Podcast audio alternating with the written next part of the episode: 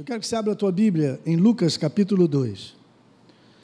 Eu estava meditando um pouquinho na palavra. E sabe quando você tem uma passagem que ela começa a falar contigo? E você está lendo e aquilo ali está falando contigo. Lucas capítulo 2. Uma passagem que nós conhecemos, da qual nós também tomamos posse. Quando o anjo Gabriel ele chega para Maria e fala aquilo tudo que você já sabe, imagine ela recebendo essa notícia. Há uma declaração aqui muito fantástica. No verso 37 de Lucas 1, perdão.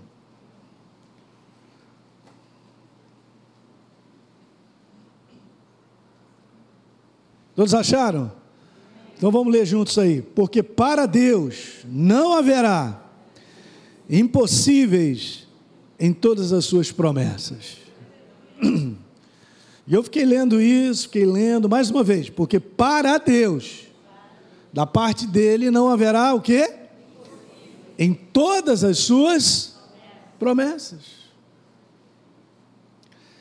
No verso 45 é super interessante porque tem uma ligação fantástica com 37, que não é só uma declaração das promessas de Deus. Eu quero te falar algo aqui que é especial. Ele precisa, Deus precisa achar um coração que creia.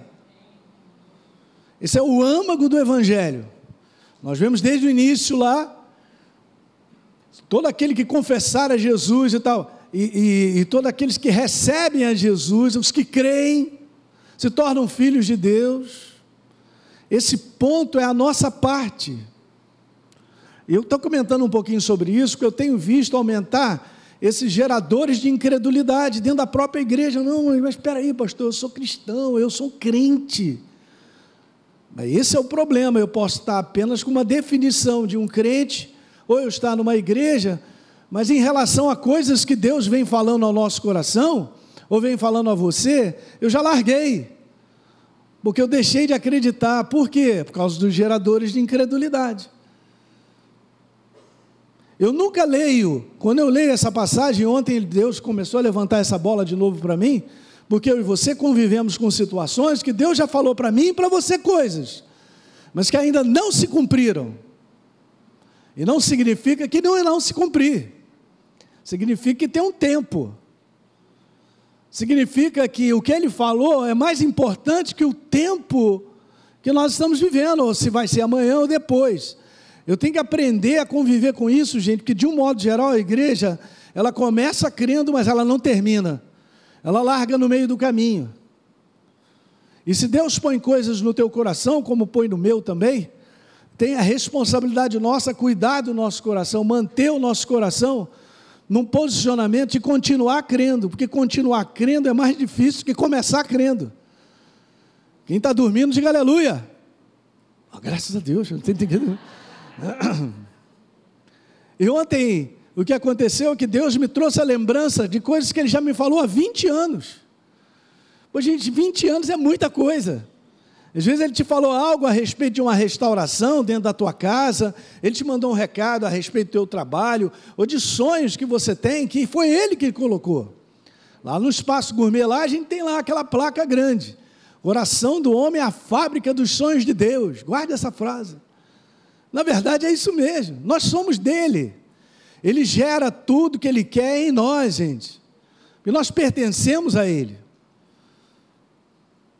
Aqui está declarando que da parte de Deus está tudo certo. E da nossa parte? A nossa parte está no verso 45.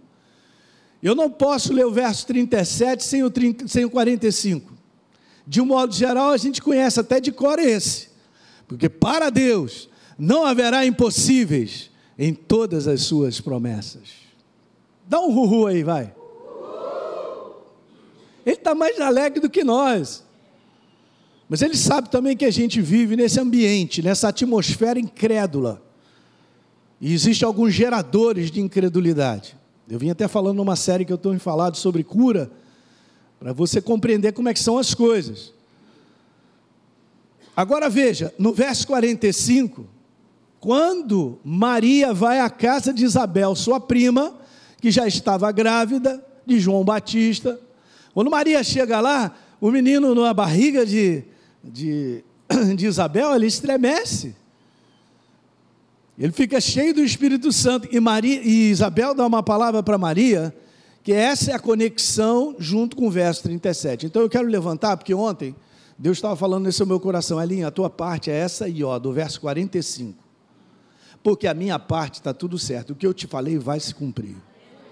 Rapaz, ontem eu estava feliz lá. Puxei minha cobertinha, eu estava lá meditando e tal. Uau, legal. Você sabe que Deus ele faz isso. De repente, aqui nessa manhã, Ele está te levantando para você, mais uma vez, essa bola, para que você continue agarrando naquilo que Ele te falou há 10 anos atrás, há 15 anos atrás. Eu não estou falando de ontem, não, gente. Esse, esse é o lance. Ah, ontem Deus me falou isso, uhul, e a gente pensa que então as coisas vão ser liberadas no tempo que a gente acha, ou no tempo que a necessidade ali está pedindo. Se você for ler bem o Velho Testamento, você vai ver muitos homens esperando muito tempo. Mas aqueles que esperam no Senhor, cara, eles se renovam. Tem algo especial para nós continuarmos nessa jornada. Não terminou ainda o que Deus tem para completar na tua vida. Ah, pastor, você não está entendendo. Eu já passei dos 60, 65, agora 60 e chora. Estou fora, Deus já me falou coisas tem mais de 20 anos atrás. Essa bola eu estou levantando nessa manhã para você agarrar. Você pode duvidar de tudo, mas nunca duvide da certeza que você tem que Deus falou contigo. Quando Deus ele fala contigo, cara, está registrado lá dentro. Ontem eu me lembrei de coisas que ele falou comigo de 20 anos, eu sei aonde eu estava. Eu estava sentado numa mesa, eu estava escrevendo coisas e aquilo ali veio igual uma bala no meu coração, encheu, incendiou meu coração, jamais esqueço. Eu costumo anotar tudo que ele me fala. Então não haverá impossíveis em todas as suas promessas, a palavra empenhada dele conosco, é isso. E nós sabemos que tem várias, e podemos tomar de maneira coletiva, como crê no Senhor Jesus, será salvo tu e a tua casa. Você crê? Porque eu vi a minha família toda se convertendo. Já não tenho meus pais vivos aqui, mas se converteram. Alguém lembra do meu pai? Aquele endemoniado. Eu batizei ele aqui com 83 anos de idade. Quanto tempo pode levar? Pastor, mas eles estão ficando pior lá em casa. Isso aí para Deus não é nada.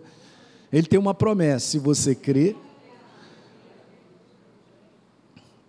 eu já entendi que na concretização de promessas, o coração do ser humano é fundamental, porque Deus não faz nada sozinho. A minha cooperação é manter crendo algo. E se eu precisar tomar uma atitude ou fazer um comportamento a respeito disso, então faça, porque você está indo com aquilo que Deus colocou no teu coração.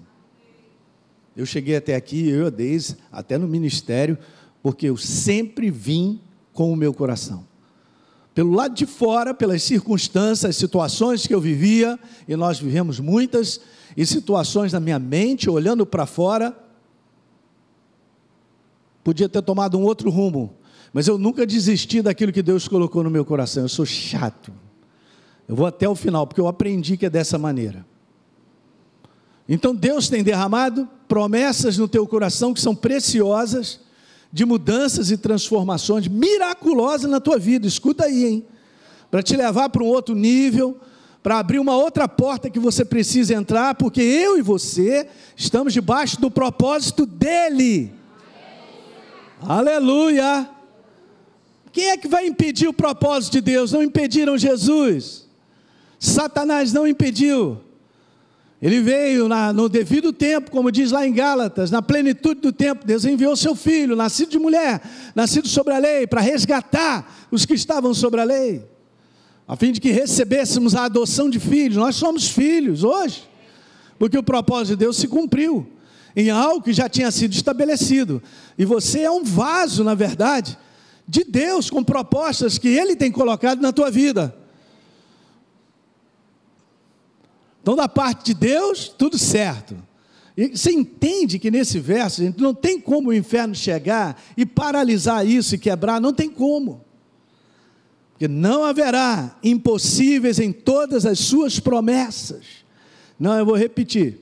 Não haverá impossíveis em todas as suas promessas. Todas as suas promessas. Todas palavras empenhadas para comigo e contigo. Não haverá impossíveis. É uma tapa na cara do inferno, e ele sabe disso. Mas ele trabalha no verso 45. E aqui é a importância da nossa cooperação. Porque então Isabel dá essa declaração. Olha, você é uma bem-aventurada, Maria. É bem-aventurada só porque ele disse? Não, preste bem atenção, a gente tem que ler com calma. Já expliquei para você, o Espírito Santo te fala com coisas simples. A força do verso 45 não é só porque é Maria, ela foi escolhida, assim como você também, sabia? Mas a gente olha para Maria, a gente olha para Moisés, olha para Isabel, pastor, quem sou eu? Quem sou eu? Você é o Robson, você é a Mônica, você é o Emerson, você é o Dirceu. Você é um escolhido. Você acha que eu e você estamos vivendo nessa época do mundo, nesse momento, por causa de quê? Não, a gente já estava em casa. Você está para cumprir um propósito, um sonho coisas que Ele está colocando no teu coração. Então ela não é bem-aventurada porque ela era Maria. Ela foi escolhida. Você também foi escolhido. Jesus ele dá uma declaração tão fantástica em João 15, gente, que deixa a gente até, meu Deus, Aline, não foi você que me escolheu, eu te escolhi e designei para que você vá e dê fruto. Ah, com essa eu vou rodar. Eu entendo a minha missão, gente. Eu estou aqui atacado essa semana inteira pelo inferno. Você pensa que eu vou deixar de fazer o que eu tenho que fazer? Você tem que ter essa consciência de quem você é, rapaz. Se Deus vai fazer alguma coisa sobre a face da terra, não vai ser através de parede nem placa denominacional. Vai ser através da tua vida. Você tem que valorizar quem você é. O que Deus põe no teu coração, porque é singular. Você é um vaso exclusivo e único dele, para um propósito e um sonho também dele, gerado no teu coração. Assim como Deus chamou Abraão, ele falou uma opção de coisa para ele, foi conversando. E a Bíblia declara que ele creu. Por isso ele foi chamado amigo de Deus. E durante muito tempo, assim como eu e você, ele vivia dias angustiosos, difíceis. E Deus vinha sempre relembrar a ele as promessas. Venha sempre lembrar a ele o que foi dito para ele, é o que Deus vai fazer, é o que Deus fez comigo ontem. Aleluia, eu estou animado. Verso 45: Bem-aventurada que creu. Veja bem, lê devagar. Bem-aventurada aqui, aqui creu, porque aquela que creu, se ela creu, ela creu serão cumpridas as palavras que lhe foram ditas da parte do Senhor. Não está escrito só que ela é uma bem-aventurada por ser Maria, então será cumprido. Não, não, não. Será cumprida na vida daquele que crê. Na, na vida daquele que crê. Na vida daquele que crê e continua crendo. Continua crendo. Um dos segredos que eu tenho aprendido, e Deus tem me ajudado, é guardar no meu coração e proteger aquilo que Ele tem colocado. Se você não guardar e proteger, o inferno tira essa força de você, ele tira a promessa, ele tira do teu coração. Por quê? Os geradores de incredulidade estão do lado de fora, desde que a gente acorda. Vai desligar, ele desliga a nossa crença. Não tem como. Deus trabalha com crença e vai até o final. Não, pastor, mas o senhor não está entendendo. Que momento eu estou passando? Mas não faz sentido. E eu não vejo nem de perto a concretização. Eu sei o que, é que você está vivendo, porque eu também vivo, todos nós vivemos. Mas quando se trata de cumprir o que Deus falou, é com Ele. A nossa parte é continuar crendo. alimentar essa crença, guardar essa crença, guardar no nosso espírito. Você está vivo nessa manhã, não está? Bem-aventurado, abençoado aquele que creu. Então eu dei condições a Deus de cumprir a sua promessa. Eu não posso abortar propósitos de Deus, cara. Guarda isso nessa manhã. Deus tem colocado propósito para a tua vida. Não aborta ele, porque pelo, simples fato que eu estou olhando ao redor e eu estou concluindo naturalmente. Isso jamais acontecerá na minha vida. Eu já tive várias experiências no passado de também conviver, e agora convivo com umas também que estão na minha frente. Mas eu já tive a oportunidade de dizer: ah, Isso jamais acontecerá. Eu vi um milagre de Deus acontecer e portas sendo abertas para cumprir o propósito. Diga aleluia nessa manhã. Porque eu percebo no meu espírito que a igreja tem convivido com propósitos, situações que Deus tem falado, mas ela está quase sepultando isso, quase. Eu percebo isso no meu espírito. Ela não sepultou ainda, mas está quase. Já foi lá na funerária, já viu o caixão, só está faltando vir o táxi do além para pegar, botar lá dentro e sepultar propostas de Deus que Ele tem colocado, compartilhado contigo. Eu falei para vocês que no mês de julho eu vou falar sobre o fim dos tempos. E eu quero comentar algumas passagens, várias situações para a gente alimentar a igreja com essa certeza de que ele está vindo, obviamente, né? que a gente precisa falar sobre isso mas também guardar o nosso coração, porque uma passagem que me impressiona muito, está lá em Lucas 18, a gente vai falar sobre isso, uma, numa das quintas-feiras, é que Jesus disse assim: quando eu voltar, eu vou achar fé sobre a face da terra? Ele não está falando no mundo, não, porque no mundo não tem fé, não conhece a verdade.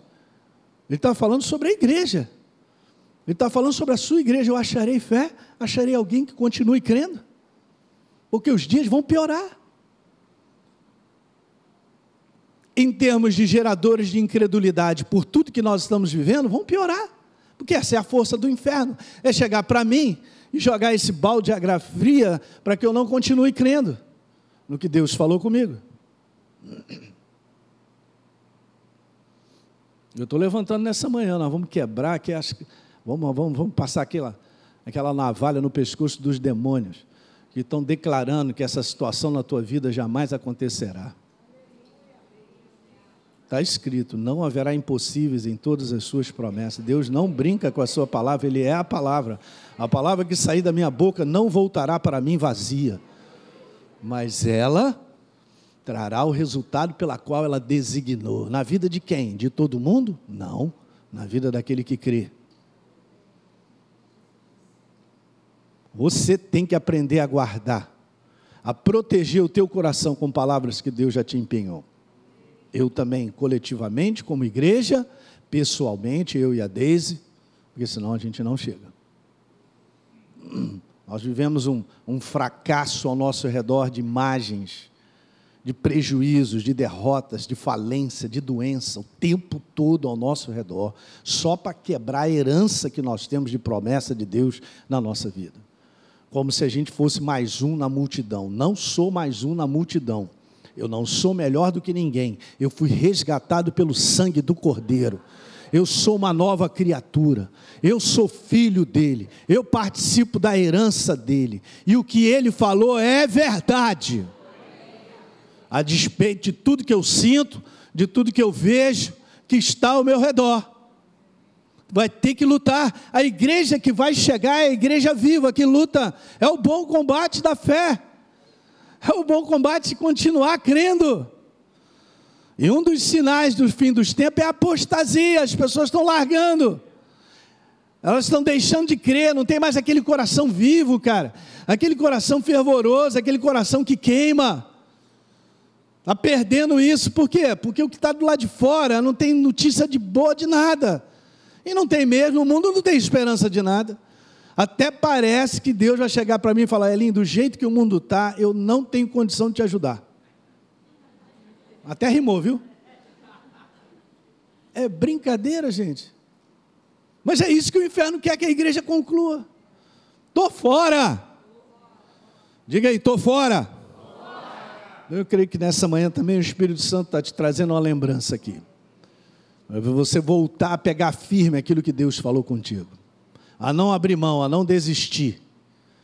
Não desista. Nós não somos daqueles que desistem. Só a Martinha está feliz. Eu vou terminar lendo contigo Hebreus capítulo 10.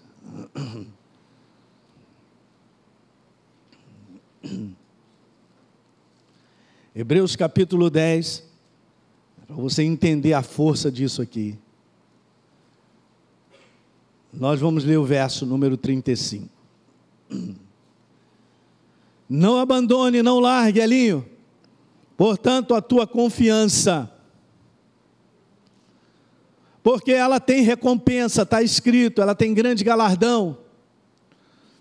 Aí você vê, porque se você ler esses dois versos que nós estamos compartilhando, dá uma lidinha, você vai perceber a nossa posição, a nossa colaboração. Eu tenho visto aí o pessoal dizer: não, Jesus fez tudo, eu não preciso fazer nada. Como se crença fosse alguma coisa assim. Não, eu creio. É mesmo, é? Se você diz que você crê, você vai ter que fazer um bom combate no teu coração porque o inferno vai querer tirar essa palavra. Você não tem a dúvida disso. Então não é algo assim simplesmente porque eu digo que eu creio e tudo acontece na minha vida. É mesmo. Eu posso dizer que eu creio, mas aquela palavra que ele já falou para mim já está enterrada há muitos anos. É, nós estamos decapitando os demônios. Eles não querem que eu e você saibamos disso. Olha o que está escrito está escrito assim: você não abandone a sua confiança. Não abandone, porque ela tem grande recompensa. Está com base em eu abandonar ou não, para ver a recompensa. Aí o Espírito Santo já fala para mim e para você nessa manhã. Eu vou te falar, Elinho, por que você não pode abandonar? Porque isso aí acontece mesmo. Olha o que, que acontece no verso 36. Com efeito, você tem necessidade. Gente, se está falando que tem necessidade, não é algo opcional aqui, não, hein? Eu e você temos necessidade de quê? Perseverança, paciência, a mesma palavra no original. E tem a ver com tempo. Se fala sobre perseverança, sobre paciência, está falando sobre um tempo, sobre aquilo que bate todo dia. Olha aí, o pessoal na tua casa está pior, hein? Ih, olha lá como é que tá, está bebendo mais. Ih, Olha aí, tá assim, tá essa, e aquilo ali batendo todo dia na tua frente, cara. Batendo todo dia. É, você pensa que você vai fazer aquela viagem que você quer, você pensa que você vai morar fora, como está aí, Deus colocou no teu coração isso, cara, de você e tal. quebra, Jesus, nessa manhã, os demônios que falam, quebra. Ai, quebrando.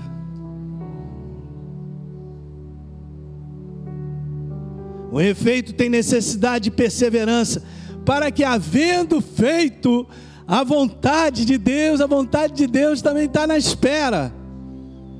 Abraão, vou te dar um filho. Eu já estou velhinho, ela também, desse mato não sai cachorro e tal. Já quebrou os neurônios, né? Daqui não sai. Eu, por velhice, eu já não tenho esse menino. E o menino só veio 25 anos depois. Deus honrou ou não honrou a sua palavra? É, mas pastor, não era como eu queria. Ah, esse é um detalhe. Não é como a gente quer, é como deve ser. É segundo a proposta dele. Nós somos dele, tem que ser como ele quer. O grande estrago da igreja que fica lá na goela é porque a gente quer da nossa maneira como tem que ser e tal, e não é assim que funciona. Mas uma palavra empenhada, ela se cumpre na vida daquele que crê e continua crendo. Você tem necessidade, Alinho, de perseverança, agarrar essa confiança de maneira contínua, para que, havendo feito a vontade de Deus, aí sim você vai alcançar a promessa, ela vai chegar. Tem ou não tem a nossa colaboração? É isso aí. Eu quero orar agora no final para a gente desenterrar, se de repente você enterrou, ou se está quase sendo sepultado, a gente vai mandar o Zé do Caixão embora. Você vai voltar a abraçar de novo. Vai para casa essa semana. Vai lá, dobra o teu joelhinho com o Espírito Santo, deixa ele aquecer de novo uma promessa que ele já te empenhou há alguns anos. Eu estou falando por mim mesmo, cara. Eu não tenho ninguém que bata nas minhas costas para dizer assim, Alinho, eu vou te animar. Não, eu estou igual Davi lá. Depois de ter queimado a cidade inteira, eles tinham saído para a guerra, estavam cansados. Os inimigos levaram todos os seus familiares. Está escrito lá que eles choraram igual uma criança. Pode chorar, não tem problema não, chorar é legal. Mas ele está escrito lá que Davi se reanimou no Senhor. Não tinha ninguém para reanimá-lo. De um modo geral, não tem ninguém que bata nas tuas costas para te encorajar. Sabia? Nós temos que aprender a fazer isso com o Espírito Santo. Aquilo que ele falou comigo, ele não falou com outra pessoa, ele falou comigo. E você sabe o que está escrito aí, já até fechou, no 38. O justo viverá por continuar a acreditar. Fé não é fé de um dia, é uma jornada, é um comportamento que prova a minha fé de maneira contínua. E se retroceder, nele não se compraz a minha alma. No verso 39, nós, porém, não somos daqueles que retrocedem para a perdição Somos, entretanto, da fé para a conservação da nossa alma, da nossa vida e das promessas de Deus e de todo o propósito que Ele tem para contigo. É, pastor, mas não é mole. É claro que não. Por isso tem um combate. É assim mesmo. Quando Paulo declara: completei a carreira, guardei a fé, eu fiz o bom combate, pensa aí. Mas o trabalho de Deus é conversar contigo e botar tudo no teu coração. Se não for como Maria, bem-aventurada é a que creu, as coisas não se completam, não serão cumpridas. Por mais lindas e poderosas que sejam, a questão não é a minha pessoa, nem a sua, é questão de eu continuar crendo, abraçar essa verdade, alimentá-la, protegê-la contra os espíritos de incredulidade, as ameaças, os, aquilo que está ao nosso redor, todo dia falando, é o inferno, ele fala todo dia, de uma maneira ou de outra, para mim e para você. E a gente tem que se alegrar nele, guardar aquela palavra, eu sei que o meu redentor vive, e por fim ele se levantará. Tem um momento de cumprimento de promessa, de repente está mais perto do que você imagina. Vamos ficar de pé nessa manhã, glória a Deus.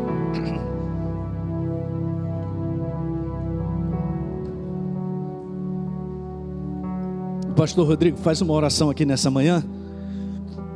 Aleluia. Quantos pegaram isso aí? Gente, eu estou falando com o meu coração, porque ontem Deus falou. Estou trazendo esse. Depois a gente pode conversar mais, mas ó, eu sei o que está acontecendo. Eu percebo isso no mundo do espírito, sabe? Você tem que entender, porque é assim mesmo, é um combate. O inferno está batendo demais na igreja em relação a deixar de acreditar. Deixar de acreditar, cara, estou fora. Não, mas eu creio que Jesus é Senhor. Eu não estou falando sobre isso, porque isso aí você crê mesmo. Eu sou uma nova criatura, eu e você também. Mas é o trabalho que Ele quer fazer na tua vida, são as propostas que Ele vem colocando. Mas, pastor, é difícil, não estamos falando sobre isso, gente. Não haverá impossíveis em todas as Suas palavras, promessas. Diga aleluia nessa manhã. É isso aí. Amém. Glória a Deus. Muito bem. Você que assistiu esse vídeo e foi gerado fé no teu coração, eu simplesmente quero fazer um convite para que você receba a Jesus como Senhor e Salvador. É muito simples, basta apenas você abrir o teu coração sem reservas, acreditando nessa obra feita na cruz do Calvário, onde Deus liberou o perdão dos nossos pecados, para que a gente possa ser transformado numa nova pessoa por dentro. Então, simplesmente, Abre o teu coração e, em sinceridade, repita comigo essa oração. Diga assim comigo: Senhor, eu entrego a minha vida em tuas mãos nesse exato momento. Com toda a sinceridade do meu coração, me abro para receber a Jesus como Senhor e Salvador da minha vida. Escreve meu nome no livro da vida. Cancela o meu passado porque não te conhecia mas a partir de hoje eu vou andar contigo todos os dias da minha vida. Amém. É simples, é dessa maneira. E agora eu só convido a você continuar firme nessa jornada do todo dia, caminhando com Deus até o final. Um grande abraço.